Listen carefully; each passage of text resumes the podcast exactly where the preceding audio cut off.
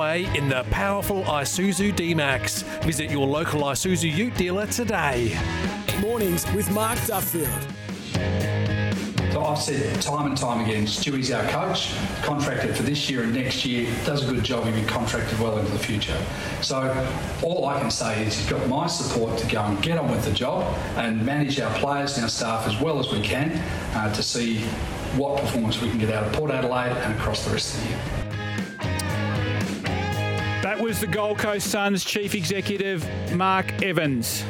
Before the Port Adelaide game on the weekend, of course, Gold Coast led Port Adelaide in Adelaide at halftime. They were a goal clear of the top two. Port Power folded up in the second half, lost by thirty-three points. The word has filtered through this morning that Stuart Dew and the Gold Coast Suns will part company.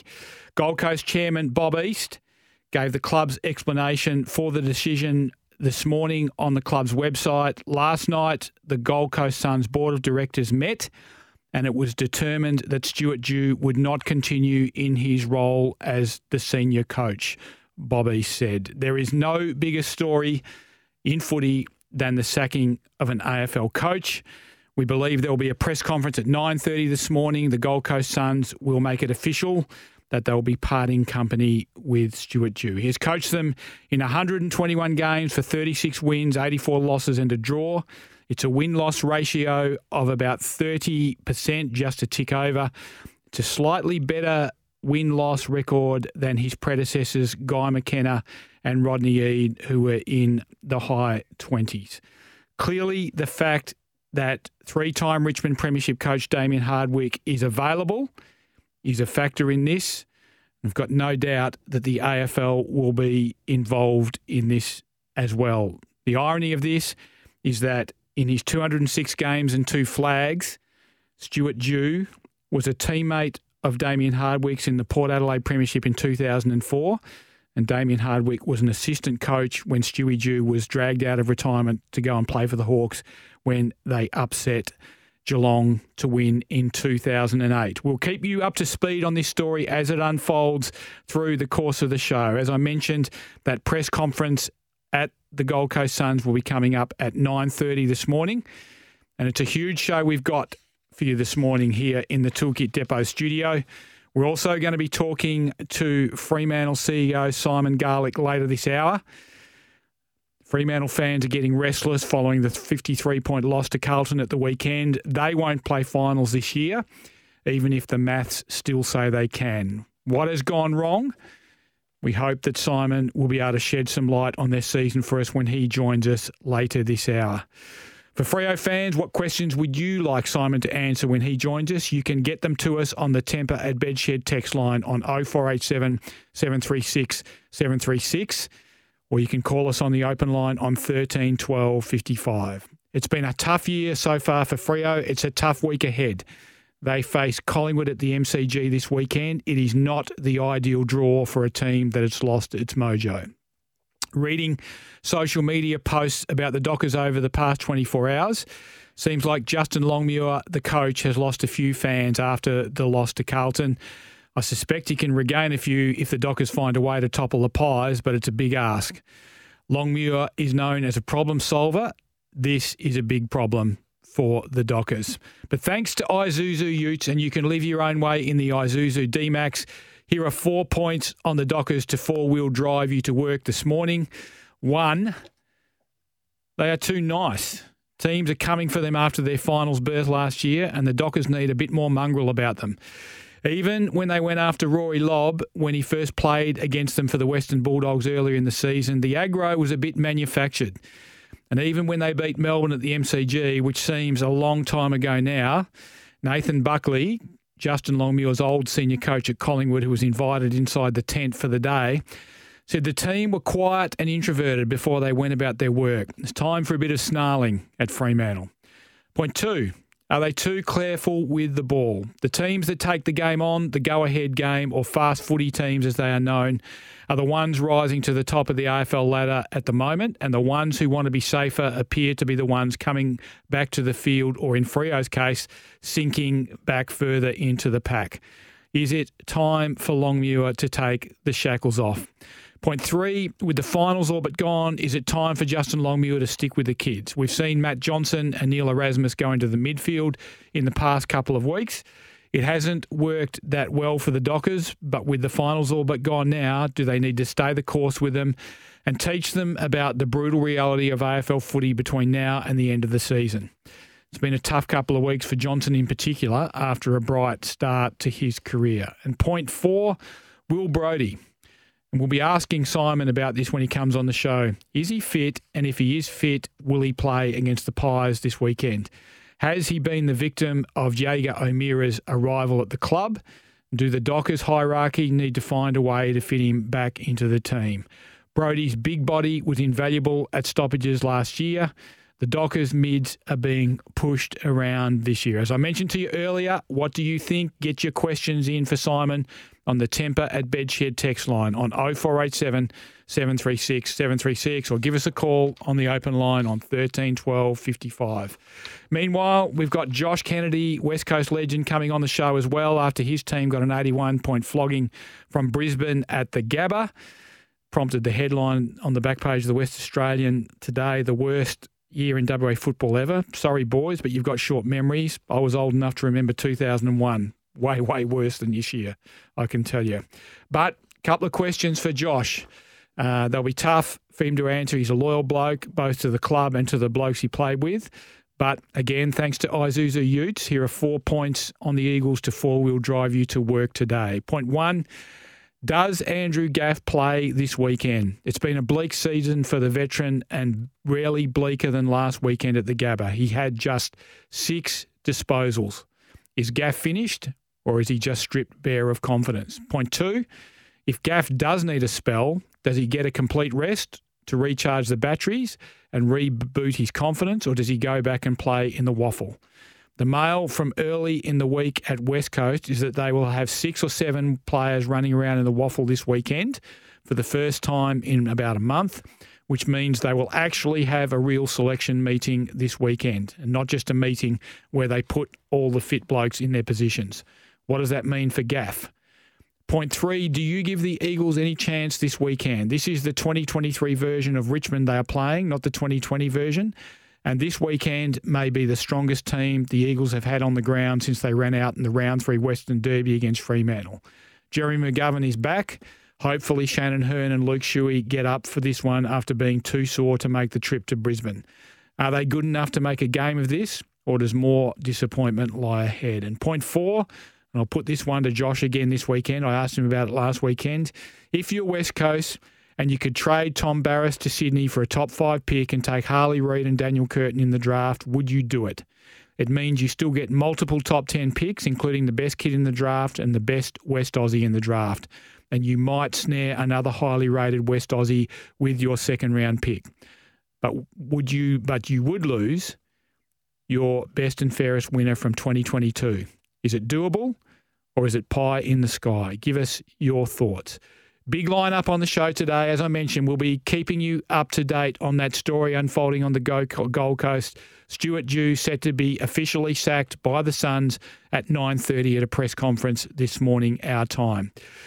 After the break, uh, after the first news break at eight thirty, we're going to be talking to Simon Garlick, the Dockers C E O, and we're also going to come back after the first break, talk to W A talent manager Adam Jones. He is on holidays down south, but he's going to take our phone call to talk through W A's performance at the National under eighteens titles, which finished at the weekend. Two credible efforts for one win, but two bad losses. What does it mean, and what plans are they um, are they making to ensure a better outcome next year? This is Mornings with Mark Duffield on S E N W A. We'll be back after the break. Welcome back to the Toolkit Depot studio. Of course, the big news today is that Stuart Dew, the Gold Coast Suns coach of the last five years, or five and a half years, is to be sacked. There will be a press conference held this morning. Statement on the website of the Gold Coast Suns uh, from their chairman says that uh, Stewie, this is Bob East, last night the Gold Coast Suns Board of Directors met and it was determined that Stuart Dew would not continue in his role as the senior coach. We feel we have a great opportunity to achieve success with this group, but haven't seen the improvement we were after in twenty twenty-three. And as a football club, we must be prepared to make tough decisions in that pursuit of success. Stuart has made a significant contribution to this football club, dedicating countless hours towards helping establish a platform from which our club can grow. And I'd like to take this opportunity to thank him, his wife Sarah, and family for the last six years. This is S E N's Tom Morris on his sacking as coach. So Stuart Dew um, spoke with the powers that be late last night, and he was informed that he he would be sacked at the club, and then the players came in this morning. Yesterday was a day off, and then they were informed by, again, Mark Evans um, at a meeting that Stuart Dew had been sacked um, with immediate effect. Exactly right, exactly. So Gold Coast needed to make the call, um, maybe with a nod and a wink, maybe from Damien Hardwick's manager. That's the sort of thing that happens rather than Damien Hardwick himself. So the Gold Coast Suns saying that they haven't spoken to Damien Hardwick is accurate, but it doesn't mean the Gold Coast Suns haven't got a nod and a wink from his manager, Paul Connors, or someone else close to Damien Hardwick, which allows them then to make the call on Stuart Dew, knowing that uh, Hardwick would be keen for that role, just as St Kilda did with Ross Lyon. They didn't make they didn't make contact directly with Ross Lyon. They went through a third party. They knew that Ross Lyon would be open to it. They sacked Brett Ratten, and then they appointed Ross Lyon. I'd be surprised if the same hasn't happened here at the Gold Coast Suns. That is S E N's Tom Morris on Gerard Whateley's show this morning. Uh, Damien, Damien Hardwick's availability clearly is the elephant in the corner of the room here. And the other elephant in the corner of the room, there are two elephants sitting in the corner of the room. There's not much room left in the room. Uh, this is an A F L franchise, effectively. The A F L, of course, it's one of their frontier teams.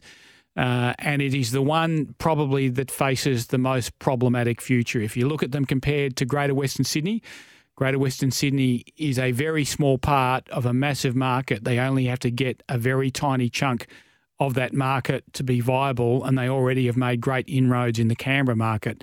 Their membership is up around thirty thousand.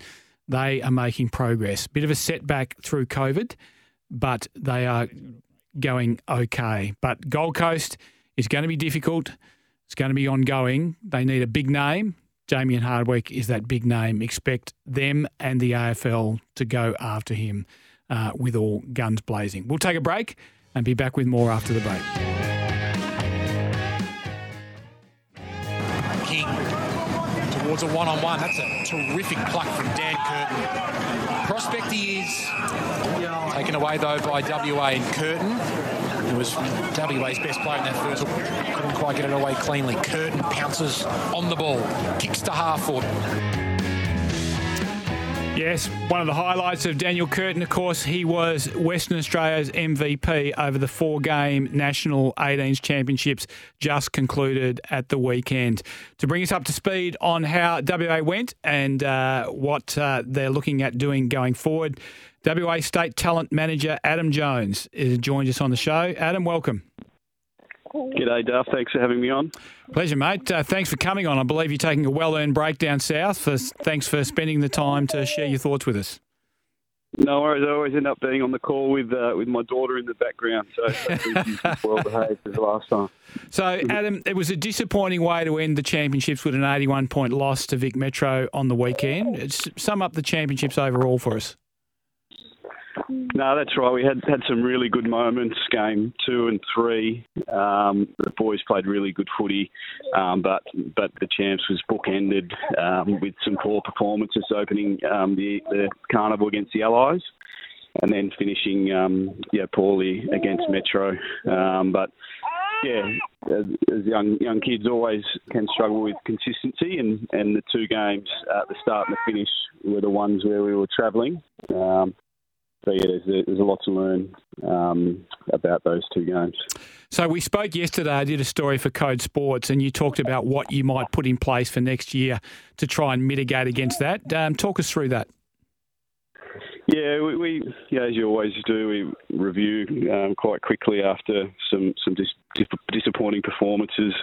Uh, we certainly felt leading into the first game, um, it was a big shock for the players in terms of playing at that level, um, and and even you know, yeah the travel factor for both those games. So yeah, one idea we, we're going to pitch to the A F L is, is about trying to play some of our trial games against South Australia or you know, combined Queensland team, perhaps. Um, they're doing really well with their academies. Um, their sixteen is pretty strong. So something like that where, where we might be able to get some travel in but also play against some, some quality opposition. Um, to help prepare these boys for what the level is like at the championships. So one thing they do in Victoria, I know, is they have a young guns team, which is basically a twenty-two and under team that plays against Vic Metro and Vic Country in their lead into the championships. Is it possible we could get a similar concept here up and running to, to give our boys a good look at the sort of opposition they're going to face? No, absolutely. That's a, that's another good shout. We've done that in the past um, during the state game bye. Yeah, play a under twenty-ones or under twenty-three uh, waffle combined team. Um, so that's definitely another option um, that we can look at as well. The waffle cult system, where is it at, Adam? And is it at a level that adequately prepares our young players, not just for the National eighteens titles, but also for um, their graduation into A F L? Yeah, look, it, it is a it's a good competition, um, and yeah, you have um, down years and, and up years, and um, there's no doubt when the, the best teams are playing against each other that um, I think it's a, a reasonable level of preparation um, heading into the carnival. But yeah, it's not a, not at the standard of the Coates League in Victoria, um, and um, yeah, it's definitely something that that we have to look at to help prepare these boys. Um, for their journey into A F L. Um, so, yeah, we'll, we'll review. We, we're constantly having discussions about how we can make our competitions better. Um, but, yeah, it's not, not an easy fix to, to make a, a competition more, more competitive.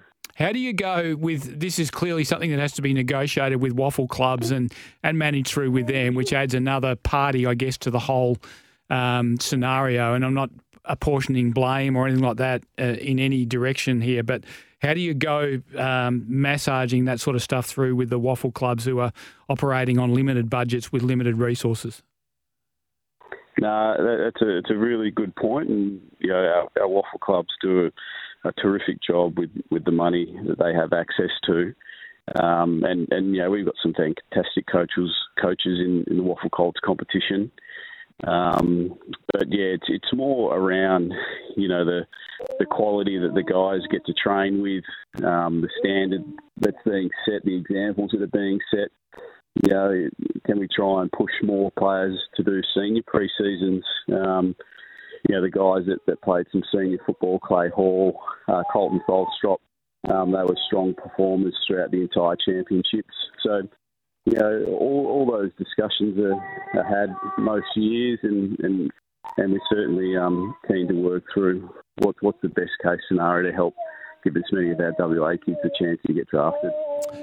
So Daniel Curtin won your M V P, had four very strong games across the carnival. Um, Clay Hall, as you mentioned, was another really strong performer.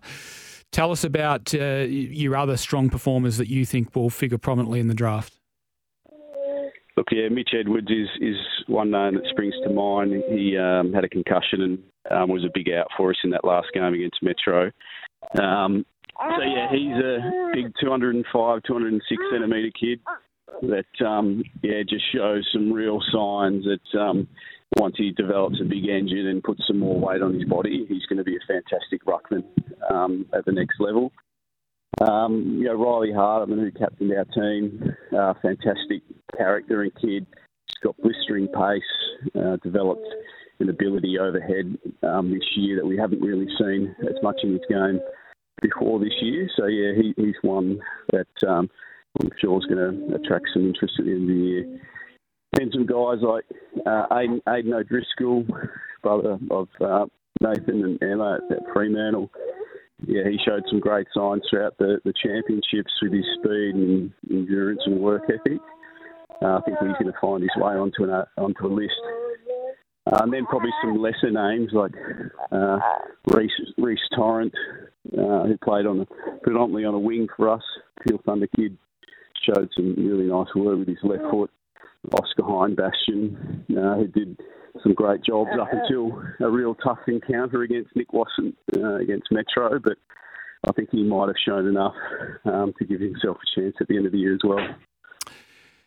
Tell us about the bottom ages that you've got, the ones that uh, will be the top ages next year and in that draft crop. crop. What are we looking at, and, and how strong do you expect your team to be next year? Yeah, look, next year is, is looking like it could potentially be a lighter year. Uh, we had Bo Allen play all four games this year, and he was absolutely fantastic. Um, did a tremendous job down back on some dangerous forwards for the opposition. Um We had the other guys we had in the squad this year. Uh, Oda Savi played the first game. Austin Vanderstrike played the last two games. Um, and then we had a number of boys that trained on with the squad um, that were bottom eight. So, yeah, we've got a lot of work to do to get those guys um, up to the level. Um, they, they did reasonably well at the sixteens championships last year. Um, but that doesn't guarantee anything, unfortunately. So, um, yeah, next year we've got, we've got a fair bit of work to do to, to make sure we get the numbers that we traditionally do each year. How are we tracking at the sixteens championships? What, how strong is that group? Yeah, we had a, a good group. Um, won two out of the three games and finished on the same same wins as, as Metro, who, who won the championship. Um, so, yeah, there's a good level of talent at that age group. Um, we had one of our best midfielders uh, miss the entire entire carnival, Fred Rodriguez, um, which which made the performances even better. Um, yeah, I suspect we'll get um, three, four, five in the All-Australian squad. Um, so, yeah, um, the stocks coming through are looking reasonable at that age group. We saw Colton Tholstrop play senior footy for C B A C O L in the year. We saw Riley Hardiman do likewise, likewise out at Swan Districts. Will we see uh, some of these eighteens players make appearances at senior level for their waffle clubs, and who are the most likely, do you think? No, we will. We've uh, already had um, some clubs um, reach out in terms of Uh, getting their players up to seniors. Yeah, we'll see um, some of our Pule kids, Mitch Edwards, Clay Hall, Reece Torrent. I think they'll go straight up into the reserves, and uh, when the opportunity poses, they'll play some senior football. Um, yeah, Colton, I, I suggest, would walk um, you know, pretty close to straight back in, into his position. And it was talked about with Claremont um, at the start of the year that Um, Daniel Curtin, once he finished his, his uh, championships campaign, that he would potentially go up to play seniors. Um, and and geez, uh, if you were Claremont, it would be a great uh, proposition to have a young player like him come up, uh, potentially play some finals football. They're the, they're the main names that, that um, we've probably spoken about with clubs, um, but I'm sure there'll be others that Um, Might might might wake, make their way up. Yeah, a few of those Perth boys in Nathan O'Driscoll, once he finishes his school commitments, and Oscar Hine-Bastian, uh, I think they've got senior football um, written all over them, um, which would be great to see. Um, but yeah, time will tell with some of those other guys. Lance Collard and Cohen Livingston, two N G A prospects for West Coast. Um, obviously, the quirk of the N G A system is that they have to get to pick forty before the the club can match bids, which I think is a nonsense given the Northern States get academies. Um, but um, will they get to pick forty, and will West Coast take them, do you think? Yeah, it's a, it's a good question, Duff. They're, they're both a couple of interesting players, and Um, And have probably, you know, been up and down on, on clubs' radars, no doubt. Lance um, has all the talent to be taken in the top forty. Um, you know, some performances where he wasn't getting much of the footy uh, would have would have raised some doubts. Uh, he played really well, sort of got going against Vic Country uh, before a calf injury ruled him out for our last game. So yeah, he, he's definitely got the talent to be taken top forty. Um, And it's probably, you know, going to a lot depend on how he finishes the year. He'll, he'll probably get an opportunity in finals at Subiaco and the Colts. Um, so so that'll be another you know, good case, a chance for him to, to press his case to go up in the draft order. Then Cohen Livingston, um, yeah, another one that, you know, probably views probably vary from club to club. Um, you know, where our discussions with, with Cohen is he's probably viewed as more as a, a forward that might be able to back up in the ruck Uh, at the next level. Um, so, yeah, he's he's got to keep working on his forward craft. And um, when he when he did pinch hit in the ruck at the championships, um, he was very, very good. uh, when he when he had to hold the number one mantle um, in the last game against Metro. It was a fair bit more challenging for him. So again, yeah, he you know playing for Perth on top of the ladder, going to get some finals opportunities um, to push his case again. Um, but yeah, he, he'll sort of be around you know, the forty onwards mark, um, and, and if he can go really well, you might squeeze him that forty. But I dare say he might be available for West Coast. Adam, thank you so much for sharing your time with us. Uh, enjoy your breakdown south, and look forward to talking to you a lot more in the lead up to the draft at the end of the year. No worries, Duff. Thanks for having me on again. Adam Jones, he is a W A State Talent Manager at the West Australian Football Commission. We'll take a break, and after the break, we'll be talking to Fremantle C E O Simon Garlick. Chair up, taken under a strong tackle. The tackler was Serong, and that was a tough tackle. Thanks to Hard Yakka for a new breed of legends. Yes, welcome back to the Toolkit Depot studio. That was Tim Gossige's call of the Caleb Serong tackle on Adam Chera, which has now landed him a week's suspension. We're joined on the show now by Fremantle C E O Simon Garlick. Simon, welcome. Thanks, Mark. Good to be on. Um, let's get the operational stuff out of the way first. Will you be challenging the Caleb Serong suspension, or will you be accepting it? Uh, we're working through that as we speak, Mark. Um, as is the case with uh, a lot of the A F L timings, they're pretty Victorian-centric. So we've extend- requested an extension. We're supposed to finalise that by nine a.m. this morning. Um, but we're just um, obviously weighing up all the elements, you know, particularly likelihood of successful challenge. Um, we're looking at it really closely. I'd suggest a challenge is more likely than not, but there's a few things we're working through um, this morning before we finalise that. I know it's difficult for you to comment, so I'll comment for you. We've got to a stage now where this is just a routine call. The caller, Tim Gossage, very experienced caller, saw it, just a routine tackle, hard tackle. The umpire saw it, saw it as a routine tackle. The Carlton players saw it, saw it as a routine tackle, and a player has been suspended for a week as a result of that tackle. I know we've got to protect the head, but I just wonder whether that tackle fits the bill as a dangerous tackle. But we'll move on from that, Simon, uh, and I won't put you in the difficult position of having to comment on that. Appreciate it, Mark. Because I, I believe it's probably been a difficult week for you anyway. It's been a disappointing season. Tell us where you sit and how you feel about it.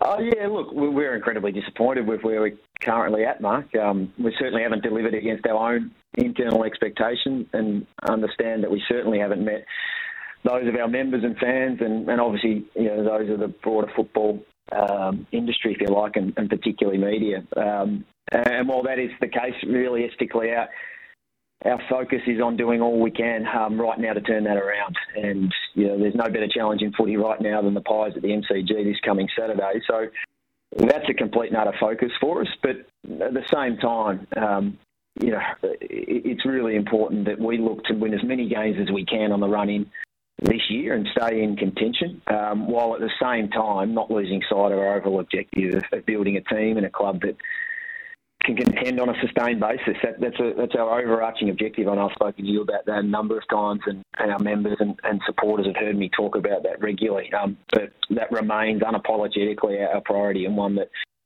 we certainly believe we can and will achieve.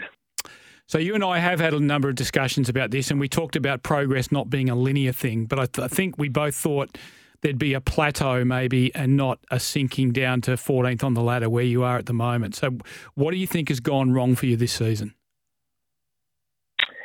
Yeah, you're right. I, I we certainly agree. Um, you know, we've had a pretty, pretty um, smooth progression, if you like, under under J L since his first year in twenty twenty when we won seven games. Um, ten in twenty-one and fifteen and a half last year. We, um, we, we certainly are very mindful of the fact that this game is as uncompromising and ruthless a competition as there is in the world. And you know, the reality is when you finish in the top six, um, you, you tend to you get a harder draw. Um, you're certainly not sneaking up on any side. The expectations grow. Um, and you well, you know well too, Mark, that we certainly made decisions at the end of last year Um, Um, that were all within our control that made us younger again. So we knew there was going to be some challenges this year. Um, it doesn't, it's not a rationalisation or certainly not making any excuses, but um, we haven't performed to the level that we'd like to, particularly, you know, the inconsistency in, the, in around the contested part of the game and, and the clearance part of the game. Um, you know, it might be a simplification, but, you know, the reality is I think that's where it's clear that our greatest level of improvement will come from us, you know, getting our game in order at the contest. We, we, we've vastly improved in our scoring capability and effectiveness last year off the back of a strong and consistent clearance and contested game. Um, and, you know, what this year has shown more than any, I think, probably in the game's history, and it's certainly been the case for us to to learn some great lessons from, that you only have to be slightly off on any given week and, and you... You get beaten if you're a fair way off. You, you get belted. You know, we saw that on the week against Carlton a few weeks ago. A few weeks ago against G W S. Our, our job now is to recover from that, as we did after G W S and beat a, a pretty impressive Essendon the following week. Um, and that starts this week against the Pies. There are always trends in the game, Simon, and fast footy, as they call it, or go-ahead footy, Um, appears to be taking teams up the ladder, and careful footy appears to be taking teams back to the pack. Justin Longmuir, if I described him as a coach, I describe him as a problem solver, but also a coach who likes control and likes careful football. Does he need to change uh, to follow the trend in the game? I think all clubs and coaches are constantly looking to evolve. Um, yeah, I... I think there's perceptions that, that can come about, and certainly, you know, Justin was, was vocal and speaking a bit certainly earlier in the year that, you know, when the game hasn't gone our way or the opposition have got on top of us, that we have certainly become insular, and, and we know that. That's certainly not a directive and not a style of play that we're looking to continue to work with. And the opposite end of the spectrum, um, you know, in a game against the Bombers or when we beat Geelong early in the year, or Sydney, or, or Melbourne, all, you know, pretty significant sides in the whole scheme of things. Um, we saw dare and dash with ball movement, you know, from that perspective, and we'll certainly look to ensure that we're not looking to play it safe and worrying about making an error, which is certainly what it's looked like at times when we haven't had our, our game in order at the contest and beyond. So. Um, it's it's a constant evolution. Um, you know, Justin and his, his coaching group, um, along with the playing group, are, are always looking at ways that they can improve. And as you say, that certainly looks to be a trend that's occurring at, at a broad level. And when we're playing at our best, it's something that we can do quite well. We've asked uh, listeners to text questions in to get you to respond to them, Simon. There's one um, fairly forthright one uh, from a long, he calls himself a long-suffering Fremantle faithful supporter, Ryan Fletcher. He said, "Time to get ruthless, Mister Garlick. Let's get in the running for the best coach uh, available. T- best coach available. Time to get rid of Longmuir and chuck the hat in the ring for Damien Hardwick. Longmuir's coaching style is flawed. We can't start playing in the second quarter and expect to be competitive in many games. Please, please, please consider what is best for the club moving forward before we have another exodus due to having no direction on game day." Give us your thoughts on that. And do you think that's a widespread view amongst your members, or do you think that's an isolated view? Oh, look, I, I don't think Ryan would be completely on his own, but I think it's a It's certainly a short-term um, and narrow view. You know, I'm not sure where Ryan was sitting when we won fifteen and a half games, um, you know, in the regular season last year, and, and were able to win a final. Um, you know, we certainly have been incredibly disappointed with our starts this year. It's a real issue for us. You know, giving away, you know, the first three goals of the game has been nearly feels like it's been a habit, and then needing everything to go right. The Richmond game was a great example of that, where we worked our way into it, but we're just relying on. on too much, too few, uh, too few at the, at, towards the end of the game to get us the result. Um, it, it's just such a, a short-term view. When we're building, you know, you know our history as well as any, Mark. Um, there's precedents all over the competition of sides that, off the back of a, a, a culture-based environment and a values-based program, have been able to contend for decades, in Geelong's cases for two decades. And um, we're just not a club that's going to, you know, blink and, and jump at shadows just because it hasn't gone exactly as we wanted to it right now. Um, our organisation has, has, has played consecutive final series once in its in its history, you know, from two thousand twelve onwards, four four years running, and then we obviously fell off a cliff in, after two thousand fifteen. So we're making decisions that maximise our chance of winning every game we play in right now in the short term, but By the same token, um, we're not going to make easy decisions to, you know, avoid short-term criticism at the expense of of the long-term plan for us to give ourselves the best type of success. So I understand the frustration. Um, I get a lot of correspondence from from long-suffering fans, as you say, as you say, Mark, and I understand Ryan's um, frustration at what's occurring right now. Um, but we believe, you know, there's a foundation with, with a cohort of young and talented players that are coming through together that are going to be the nucleus of, of a premiership winning side, and um, and we're not going to step away from that. More moderate question from John at Floriat. Uh, the loss of Josh Carr seems to have had a huge negative impact. Can Freo use an asset like Stuart Dew, who obviously the unfolding story this morning is Stuart Dew's departure from Gold Coast? Lots of teams have picked up ex-head coaches as strong assistants. Uh, I know it's a bit early for that, Simon, but um, would uh, would Fremantle look at a player Uh, or look like look at an experienced coach like Stuart Dew to bolster the overall expertise of the coaching group? Yeah, I think you're right, Mark. It's pretty early. Out of respect for Stewie, who's been a great football person and made a huge contribution to the game, and has obviously had incredibly disappointing news come to him, um, you know, overnight it seems, and, and, and being confirmed this morning. Um, so clearly not looking to go into specifics in terms of personalities. What I will say though um, is that we're constantly reviewing. You know, this time of year in particular, um, we go over basically every cent that we have to spend in our soft cap. Um, we we analyse it with a fine-tooth comb in terms of what we've done this year, and look at the number that we've got to work with next year, and think about how we can continue to improve our program. And one of the beauties of J L as a coach, um, amongst a number of his strengths, is that he's always open to seeing how he uh, and his coaching program can, can get better. So that's something that we're looking at with earnest, and you know, we haven't got any um, any concerns with seeing what we can do to, to get better and who we might be able to bring into our program to help us. So you know, that's something that's certainly taking place as we speak. Interesting the way the club or the team set up in this inside the centre square when the game went on the line against the Doggies a week or so ago, and then even at the start of the game Um, against Carlton at the weekend. There were times in the middle of the last quarter after Freo had hit the front where Erasmus and Johnson were inside the centre square.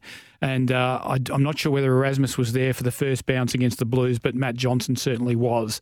Is this part of this the short-term, long-term balance you're trying to achieve, where you're trying to get big-time experience into these players, but has it come at a cost? Um, well, certainly in experience, Mark, the reality of, of um, where we sit right now is that of all the selected teams up to round seventeen, we're sort of the second youngest and second least experienced side in the A F L. Um, and we've been less experienced in every opponent we've played this year other than Hawthorn. Now, that's not an excuse by any stretch of the imagination. It's it's just the facts of the matter. And as I said, we... Um, We believe we've got a very strong cohort of, of high talent, high character young men. Um, they're as driven as I've seen a group in footy. Um, and you know the names. I'm not going to go through them. You've, you've listed a, a few of them. But the group that are twenty-four or younger that are coming through, there's, there's twelve to fifteen of those that we think incredibly highly of. So for us to be able to get that sort of experience, um, and you raised Matt Johnson as an example, um, You know, he's played on Marcus Bontempelli twice this year in two separate games for extended periods. Um, the value for someone like him, who we think, and we think Matt's got an incredibly bright future. We're really pleased to see him commit long-term to the club. Um, you can't understate the value of, of that type of experience. So you're right, we, we, we're not just doing it to purely get experience into the players. We're trying to give ourselves the best possible chance of winning, while at the same time um, understanding the benefits that the investments that are made now are going to pay off in time. Um, the contracts given to Nathan Fyfe and Michael Walters. Michael Walters appears to be tracking well. He appears to still be a functional part of your forward line. Nathan Fyfe's body appears to be failing him, and you've got two more years of contract to run there. Do you regret that, or are you confident you can get more good footy out of Nathan once he overcomes uh, the foot problem that he's got at the moment? No, really confident, mate. It's it's the foot problem is a really disappointing one, but it's an isolated scenario. Um, Matt's most significant injury challenges over, I suppose, the, the, the period before that were were really off the basis of um, you know, how hard uh, the, the type of player had been when the shoulders and, and other areas were just letting him down because of the load that he'd had to bear. Um, you know, he, you know how much of a professional he is. Um, his experience and, and professionalism around our younger group is going to be um, uh, you know, invaluable. Um, you know, the one upside of this current injury is that, you know, the those other areas I referred to um, are certainly getting a bit of respite, getting better and stronger by the day. So he's, he's, the deal that Nat signed is very advantageous for us as a club. Um, he's a warrior, and, and I'm certainly very confident in the final chapter in Nat's, you know, incredible Fremantle journey is yet to be written. There's a question from Noddy coming through. Um, currently, Fremantle have given up the below for Luke Jackson. So pick thirteen from twenty twenty-two, pick five from twenty twenty-three, and pick twenty-four from twenty twenty-three. Are you happy with that, and you're confident that the Jackson deal ends up being a good one for Freo? Yeah, I am, Mark. Um, it's, you know, obviously this is a point in time. Um, we didn't recruit Luke to necessarily um, you know, change the world overnight, um, and particularly just in twenty twenty-three. Um, yeah, he, he, we forget that he's a young twenty-one-year-old ruckman who's, you know, still finding his way in the game. He's been incredibly successful in that short career um, in terms of premierships and rising star and impacts on game to date. Um, but we all know the story of ruckmen who tend to take till they're twenty-three, twenty-four, twenty-five to really find their feet. He, he's doing incredible things for a player at his age at this point in time. He's a huge addition to our club, you know, on the field, but equally off it in terms of the character he is and, and the, the the addition to the, the culture that we're trying to build. Um, and we've seen already elements of his game this year that, you know, when he single-handedly took over the ruck after Sean went off at quarter time against the, you know, the, the, the Premier of, of twenty twenty-one um, in the D's at the M C G uh, and dominated that game. We saw him combine with Jai uh, and Josh Tracy against the Swannies earlier in the year. Um, that was a, that was the second time those three had played together as a young forward group. So we're pretty confident that when they've got twenty or thirty games together, they're going to be a handful. So I think in time, um, that trade will, will look as a very favourable one for the Fremantle Football Club. You did have an, a strategic plan, Simon, and we all know what a strategic plan is. It's what the, the, the club aspires to, but it has created, I guess, expectation and a standard to be held to. Um, one coming in from Carlos from Pemberton saying, ask Simon Garlick, instead of making outlandish predictions about winning flags, get your coaching and recruitment groups in order first. Now, Um, clearly, Richmond had a stumble with theirs, and their strategic plan is almost like the standard bearer of strategic plans across the competition. Tell us about strategic plans and what do they mean, and uh, and is it a setback that you can't meet all the criteria that you set in your strategic plan?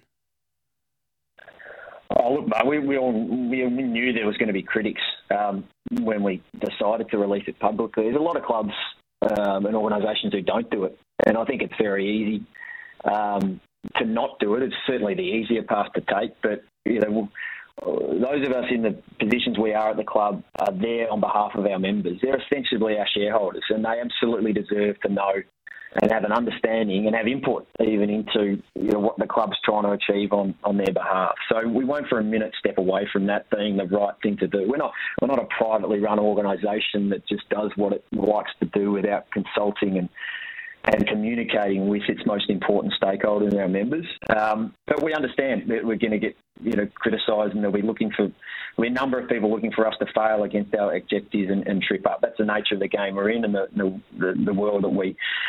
we operate in, but we'd much prefer to put ourselves on the hook and make commitments um, rather than playing it safe and keeping our aims and aspirations locked up in a, in a filing cabinet. Um, and, you know, we'll, we'll, we'll put everything we possibly can into achieving every one of the aspirations that we've set ourselves for our members and fans.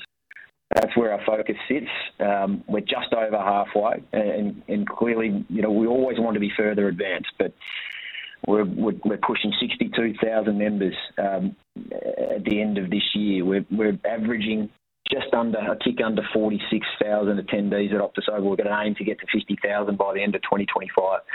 We're in the top five for, for average crowds. Um, behind clubs that have one hundred thousand members and operate at a stadium that has one hundred thousand seats.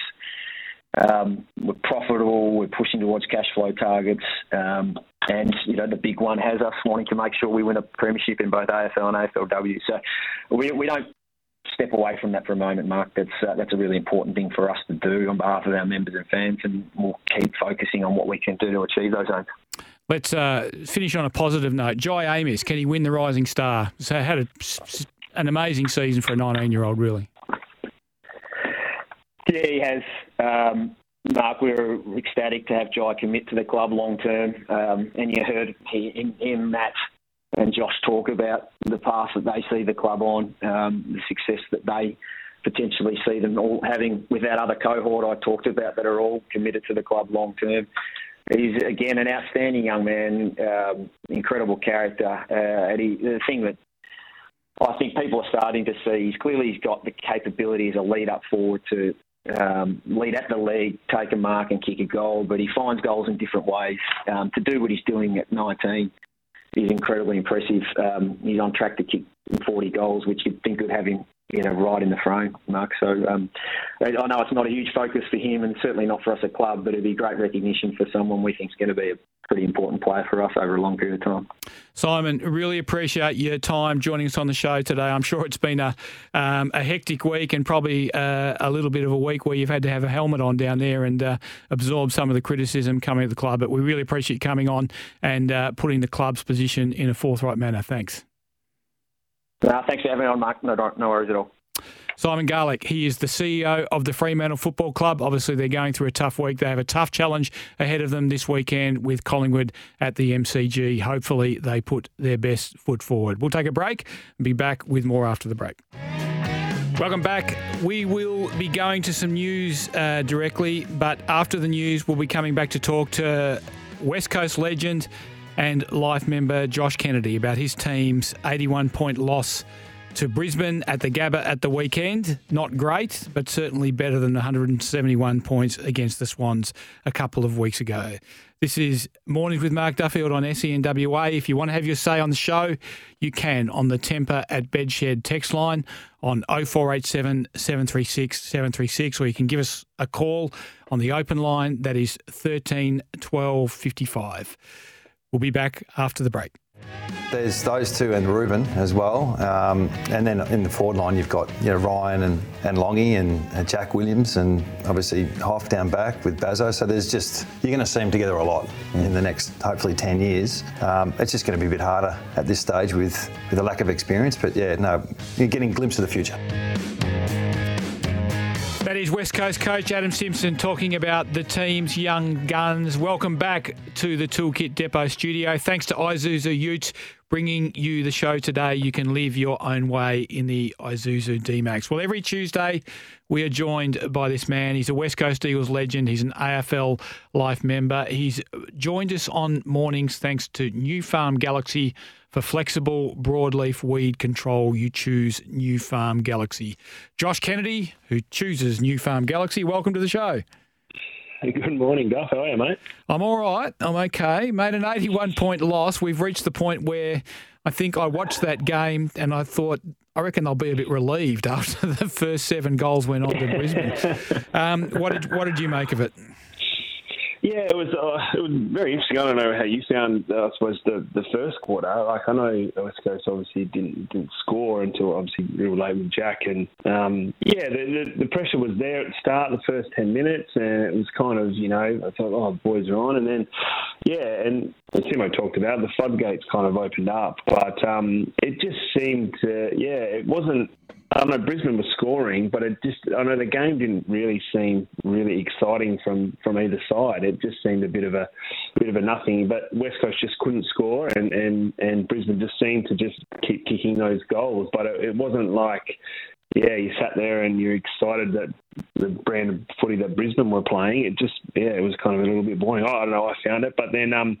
But, yeah, obviously uh, controlling the bleeding and, and moving forward with what West Coast did with, with numbers and earning the football, obviously seeing their marks, you know, a lot higher or a little bit higher than what Brisbane's were. And Um, it's probably the first time uh, we've seen that kind of momentum shift, I think, in, in games like this where the opposition get on top. And, um, and yeah, West Coast have generally tried to play the way they wanted to play. And um, the, the game has really opened up to some big scores. eighty, eighty points is a big is a big loss, but, um, but it seemed that they were able to control the bleeding a fair bit in those last three quarters. Yeah, nine goals to three after quarter time. I think um, Adam Simpson, to use a footy yep. term, he sandbagged a bit, and I think he probably had to. I don't think yeah. they could afford to have another um, uh, another effort like they got um, against Sydney a couple no. of weeks ago. And I think the effort was there, Josh. Um, that that's what mm. I saw early in the game. It was just that they were getting outplayed and. Um, Sort of, they were a bit bees to the honeypot, weren't they, early, where where Brisbane were able to get the ball to the outside and own the ball on the outside, and, and West Coast did a better job of controlling that after quarter time. Yeah, yeah, definitely. And that's what Brisbane are so good at. Obviously, the, the contested ball, they, they I think they, they end up winning one twenty-two to ninety-six, and they've always been, they've got some pretty good inside mids, and, um, you know, especially from clearances, you know, they're, they're always pretty dominant in that area. So once it does hit the deck and um, having those guys in around the contest and being able to win it from inside to out, you know, that's where Brisbane obviously look um, look very dangerous, and um, they're able to do that on occasions and, um, yeah, get that, I suppose, those goals kicked early in the game, but um, yeah, you know, so full credit to, to the boys from West Coast in, in, in putting the pressure and, and trying to at least control that bleeding, because um, yeah, it could have been a could have been another big big big loss. Tough question for you, mate. I know you take loyalty very seriously. Andrew Gaff, six disposals yeah. on the weekend. It's been a tough year for him. Does he have to go back to the waffle, or do you just sit him down and rest him, or does he continue to play in the A F L? Yeah, it's, it's a very interesting question, you know, and um, it kind of look, uh, I suppose, at times when I've had other teammates or I've been in that situation, and, um, you know, as a senior player and the experience that you've had and the calibre, you know, obviously Gaffy has been in a bit of a form slump, and, and he's working through that, and he's been, you know, trying everything, and sometimes you can you can really try too hard just to, to get out of these form slumps, and it can be quite difficult. But obviously the way the game was played on the weekend didn't really suit into, I suppose, um, how Gaffy plays, and, you know, West Coast had no really free-flowing uh, ball movement, and it was pretty stagnant and uh, floating numbers back and pretty stationary stop, you know, kick, you know, he wasn't able to get into the game. So it's, um, yeah, it's, it's an interesting one. I, you know, whether Gaff, um, Andrew's carrying injuries and whether he needs a rest, um, whether he goes back and plays waffle, those conversations will be between Simo and and Andrew on, on what the best, uh, I suppose, scenario is, and um, I suppose how many chances you do give, you know, senior players, and, and, and letting them keep pushing through these form slumps. Sometimes it gets to a point where the coach does make that decision and says, mate, just have a bit of a rest this weekend, recoup, and um, whether he goes back and plays waffle, I'm not too sure. I don't know whether Andrew will get any benefit out of playing waffle. Um, you know, you'd probably see him just have a rest. So um, it'll be interesting to see what happens um, this week or next. Yeah, it's an interesting one, because it sounds like they're going to have six or seven players running around the waffle, so they will actually have to have a selection meeting this week rather than just yeah. put, putting the players yeah. in their positions. Um, did you? Yeah. Uh, I, I don't know whether you were tuned into it, Josh, but did you um, did you follow the waffle team's fortunes on the weekend and uh, in the game against Perth? They got pretty dramatic towards the end of the game. Yeah, I don't. I've watched a few highlights and a bit. I wasn't able to watch it on T V, um, on streaming, but um, but yeah, it's um, it was a very great effort. Obviously, yeah, it, it was amazing.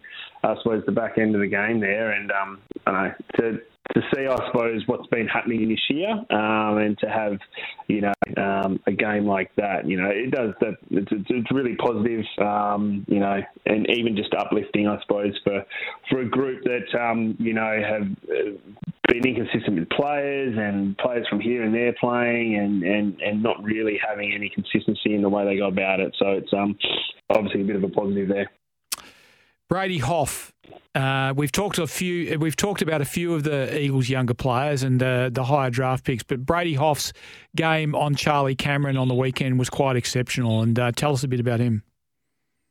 Oh, mate, he's um, yeah. I suppose he's he's someone who's just come in and um, you know, you give him a task, or you you, you show him thing. You know, I, I know that guys like Bung and um, Garv, and you know, just showing him, I suppose, certain tricks and things to do, and he goes and practices, and then it comes out in his game, and he's just someone who, who just wants to have a crack, plays his role, does his job. He's not afraid to make a mistake, and if he does, he'll keep learning. And um, you know, so given the task that he obviously had on the weekend with Charlie Cameron, and Um, keep him kind of all goalless, and um, he was pretty close checking. And um, there's a few elements to to Brady's game where you know you, you love him running off half back and um, delivering out to the wing, or you know being able to push forward, like push forward and kick it inside fifty. And, and obviously those meters gained were, were pretty minimal on the weekend due to the fact that yeah he was he was doing his job on on, on Cameron. And um, yeah, it's great to see. You know, he, never in doubt, it would have been a, a big learning curve for him, and, and a massive positive for and in belief in himself to be able to know that he can go out and nullify some of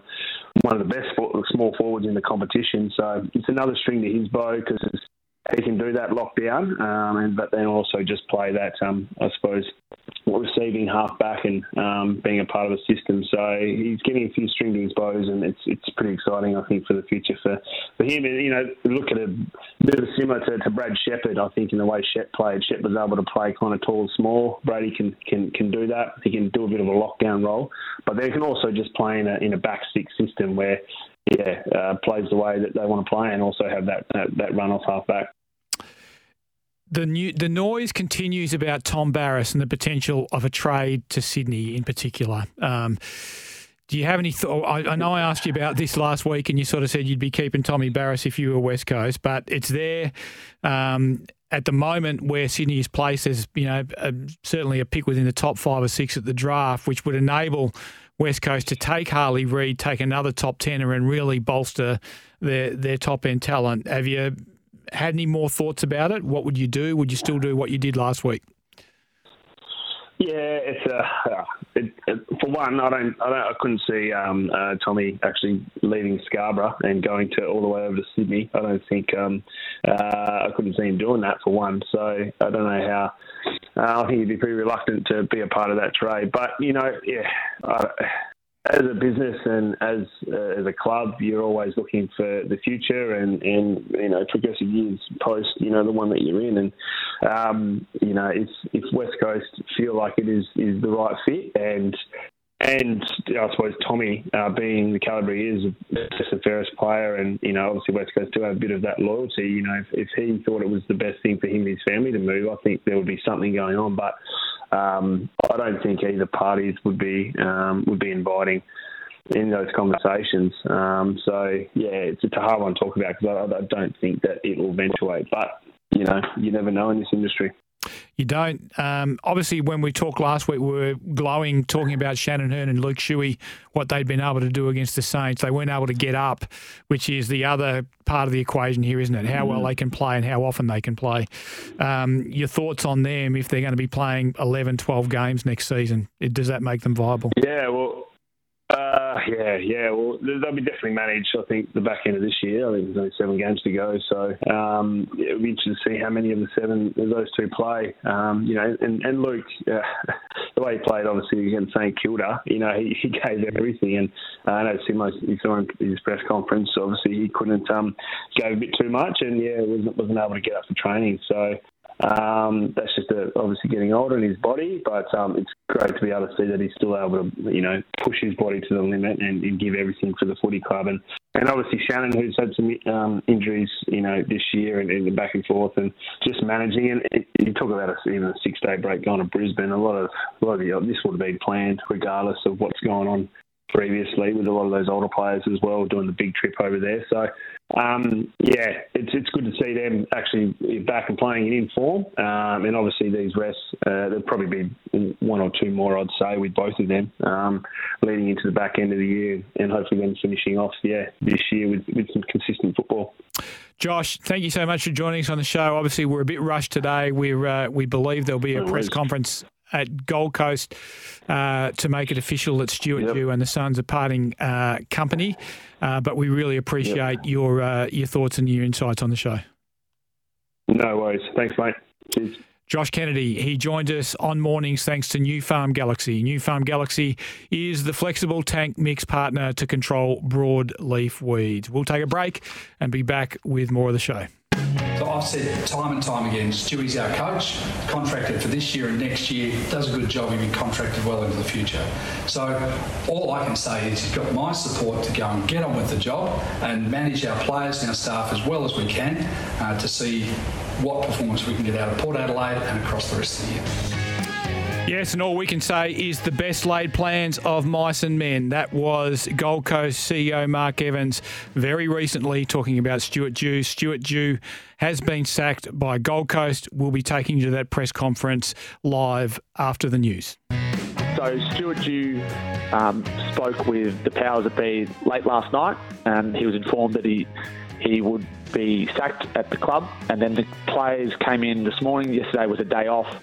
And then they were informed by, again, Mark Evans um, at a meeting that Stuart Dew had been sacked um, with immediate effect. Exactly right, exactly. So Gold Coast needed to make the call, um, maybe with a nod and a wink, maybe from Damien Hardwick's manager. That's the sort of thing that happens rather than Damien Hardwick himself. So the Gold Coast Suns saying that they haven't spoken to Damien Hardwick is accurate, but it doesn't mean the Gold Coast Suns haven't got a nod and a wink from his manager, Paul Connors, or someone else close to Damien Hardwick, which allows them then to make the call on Stuart Dew, knowing that uh, Hardwick would be keen for that role, just as St Kilda did with Ross Lyon. They didn't make they didn't make contact directly with Ross Lyon. They went through a third party. They knew that Ross Lyon would be open to it. They sacked Brett Ratten, and then they appointed Ross Lyon. I'd be surprised if the same hasn't happened here at the Gold Coast Suns. That was S E N's Tom Morris talking us through the sacking of Stuart Dew. We're coming to you live from the Toolkit Depot studio. Thanks to Isuzu Ute. You can live your own way in the Isuzu D-MAX. Uh, text message coming through on the Temper at Bedshed text line from Daryl from Kingsley. Hi, Duff. Now with the news on Dew being sacked plus Gold Coast's unsuccessful record since inception, do you think the A F L should move the club out of that region and relocate the club as a Northern Australia Alliance team, tapping into the Northern Territory and Northern Queensland areas with home games at Marara and Cairns Oval, and setting up infrastructure for academies and allowing draft concessions into the Alliance under eighteen state teams? Uh, it looks like we've got uh, someone coming out to face the media now. Now, I think that's just a, a comms person. Waiting to cross live to Stewie Dew now. What do you think of the sacking? Looks like they're coming out to face the media now. Crossing live to the Gold Coast Suns uh, group last night. We have unanimously agreed to exercise the termination provisions in our senior coach's role. Uh, so I can confirm, following discussions with Stuart Dew, that his tenure will cease immediately. Um, I want to thank uh, Stuart Dew for all that he has contributed to this club.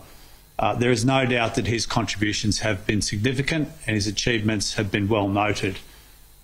Equally, I want to acknowledge that this is a decision that we don't take lightly. These are very, very difficult decisions, uh, particularly when we're dealing with the human element, people's careers, people's lifestyles. Um, their, their careers and their their, their earnings.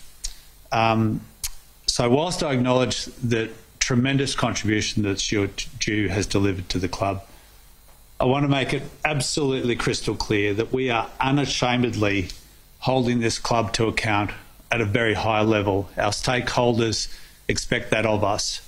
Uh, we are completely united in our purpose, which is to have success uh, on and off the field, but particularly on the field, Um, with our men's and women's program. It's incredibly important for us to stay true to these ideals and to execute those tough decisions to make sure we deliver the best for all people concerned with this club. Mark and I and the executive and the board are completely aligned. We have a, a unanimous board decision, and we are completely aligned on where we are currently, what is our purpose. We've elaborated on our goals, we've gone through our processes, we understand our systems, and we are absolutely determined to execute on these. Uh, I've instructed uh, Mark, and the board has instructed Mark, to come back uh, with next steps in relation to identifying the next senior coach for the Gold Coast Suns Football Club. I'll go further and I'll say that there is a clear gap between where we currently sit and where our expectations lie, and a, the senior coach uh, selection process will be solely designed to close that gap, again, for our players, for our stakeholders, for our admin, for our corporate partners, for our sponsors, for our members, for our fans. Um, we've informed staff, uh, the playing group, uh, and, and various other stakeholders today of this decision.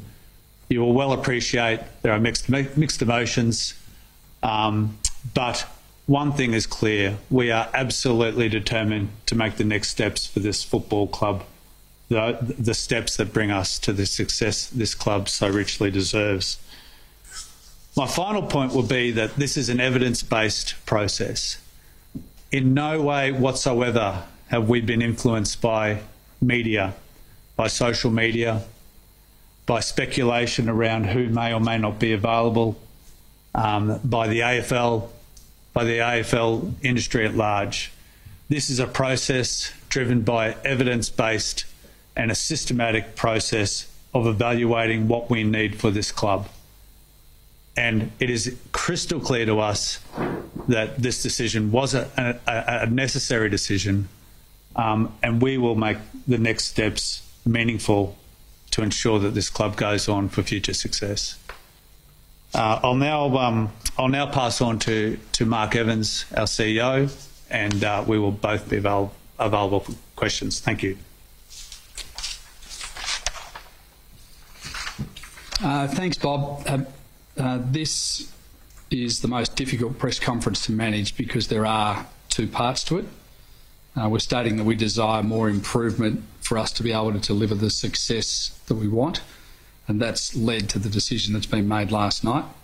But we also need to properly acknowledge Stewie uh, for what he has done for this club and for the people of this club. Getting the balance of that right in a press conference is difficult, but we'll try our best. Stewie was appointed nearly six years ago, and it was a time where we needed to try and create something within side of this football department that uh, allowed people to see that there was a pathway for development. We had a major reset of our department and our playing list, and we went and got a lot of young players through the draft. And we set up all of our systems and processes to uh, develop those players as quickly as we could. So some of that has been particularly important to put Uh, the football department and playing list together to the position that's in today. We think that that's in a good spot. Stewie has played an important role in that, in the decision making to do the reset and then to assign um, games and opportunities and development uh, programs to get those players up to speed, and we have to acknowledge that. He's done that quite well. And to Stewie and Sarah and the family, when you have a senior coaching role, everybody is invested in that. The emotional investment um, and the ups and downs that go with the senior coaching role is felt by everyone, and we say to them, thank you very much for playing that role, uh, and we will value your contribution for many, many years to come. In terms of what happens from here, Stephen King will be our coach in the interim for the rest of the year, and uh, he will do that well. We have a good department of people, experts in their roles, who will assist him with that. The leadership group and the players will quickly swing behind that, because it's important that we show the world that we care about what happens across the rest of this season and get as much success in that period as we can. And as Bob said, um, the, the immediate phase is dealing with this and setting up the rest of the season, and ultimately there'll be a, um, uh, an undertaking to go and select and appoint a new senior coach in due time. Uh, I'm happy to take any questions if you have them. Does this start with Mark first for questions, and then if we need to, we go to Bob after?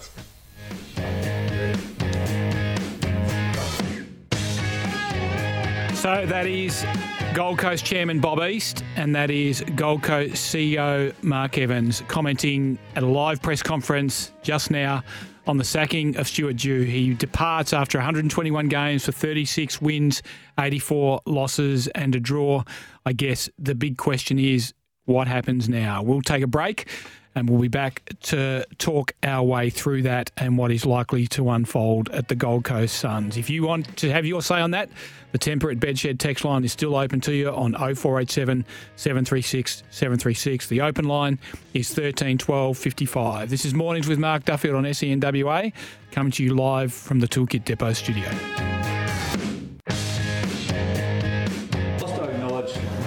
Tremendous contribution that Stuart Dew has delivered to the club. I want to make it absolutely crystal clear that we are unashamedly holding this club to account at a very high level. Our stakeholders expect that of us. Uh, we are completely united in our purpose, which is to have success uh, on and off the field, but particularly on the field, uh, with our men's and women's program. That was Gold Coast Chairman Bob East announcing officially the departure of Stuart Dew after five and a half seasons at the club. We're coming to you live from the Toolkit Depot studio, and we've been coming to you live from that press conference on the Gold Coast. Uh, Julian Marcus is joining me now. Julian, it's uh, there's no bigger story in A F L footy than the sacking of a coach. And it's quite a juxtaposition that this time last week we were talking about the statement of Mark Evans, which we've been playing throughout the show, that, you know, he's contracted, he's our coach, we're not listening to any external noise, you know, he's our man, stand by your man. They're basically singing from the rooftops. A week later, Stuart Dew is gone. And I find it fascinating as well that the chairman, Bob East, he was overseas on holiday. He's come back into the country and this has moved very quickly. So, I mean, you've been in this game long enough to know that this is surely not a decision that's just been made on a whim overnight. Well, there's been cackle that Damien Hardwick will coach Gold Coast for, um, well, basically since he walked away from the Richmond job. Interesting comments from Bob East. He said this is evidence-based. Now, clearly mm. we're just talking about win-loss. So this is, um, you know, thirty-six wins, eighty-four losses, one draw over five and a half seasons. Generally speaking, Julian, if a coach goes four years without a finals appearance, he's in trouble. Yeah.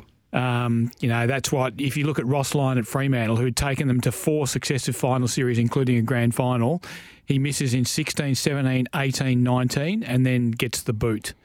Um, there's already a lot of noise about Adam Simpson now. Obviously, the last two seasons have been bleak at West Coast. Adam Simpson is about to have his third year without finals, so a lot of pressure on him next year. So evidence-based, says Bob East, necessary decision. Adamant there has been no contact with any other coach. Um, Mark Evans said, uh, um, he said, uh, do this bit properly and then bring some thoughts back to the board. So he's saying there's been no progress on any coaching succession plan done yet. I would find that hard to believe. I'd also find it hard to believe that the A F L wouldn't be involved. You've got a three-time premiership coach who's available. He's indicated he wants to coach again.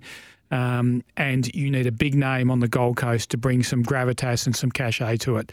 I would have thought that all those things point to Damien Hardwick being the absolute front runner for the Gold Coast coaching position in twenty twenty-four.